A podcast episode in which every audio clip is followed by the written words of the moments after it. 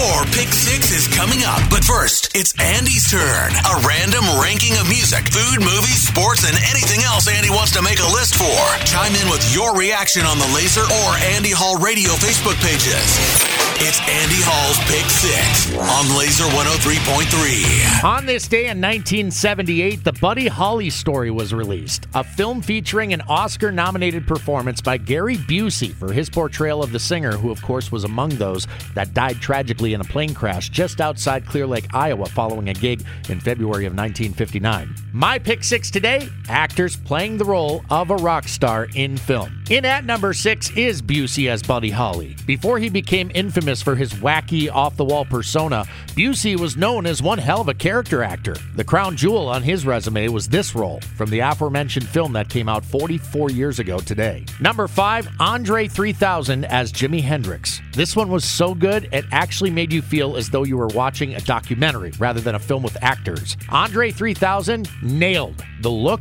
the mannerisms, and movements, everything. Too bad, A, they couldn't use any of Jimi's actual music in the film, and B, nobody really saw it. Well, except me maybe a few others. Number four, Gary Oldman as Sid Vicious. I've always found this portrayal of a punk rock icon to be criminally underrated. No doubt the Sex Pistols were a force in the late 1970s and helped carve a path for a cross section of disaffected youth, but even still, punk rock never really reached a mainstream audience. But Oldman's performance gave depth to a character many only knew on the surface, and for that, it was a success. Number three, Jamie Foxx as Ray Charles, an Academy Award winning performance by Foxx, who up to this point hadn't really been taken seriously as an actor. This role most certainly changed that, and he earned it. Like I mentioned with Andre 3000's Hendrix, Foxx made it feel like you were actually watching Charles on screen rather than an actor pretending to be him. One of my favorites for sure. He killed it. Number two, Val Kilmer as Doors frontman Jim Morrison. Though his performance wasn't generally viewed favorably by those who knew the Lizard King personally,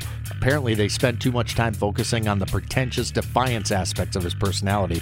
One can't deny Kilmer captured the look, the sound, and the overall aesthetic to a T. Now, before I unveil my number one, a few honorable mentions, including Dennis Quaid's portrayal of Jerry Lee Lewis, Cate Blanchett's gender bending role as Bob Dylan, Kurt Russell's take on Elvis, Lou Diamond Phillips as Ritchie Valens, Kristen Stewart as Joan Jett, and Machine Gun Kelly as Tommy Lee. And now on to what I think is the best of the best. In at number one, Rami Malek as Freddie Mercury.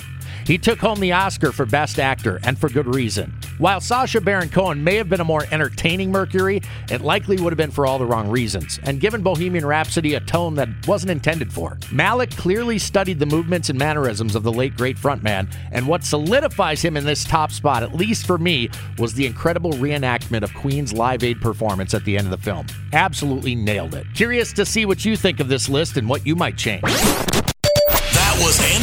Pick Six. Looking for your thoughts and opinions on the Laser or Andy Hall Radio Facebook pages. Stay tuned. Your Pick Six is coming at the top of the hour on Laser 103.3.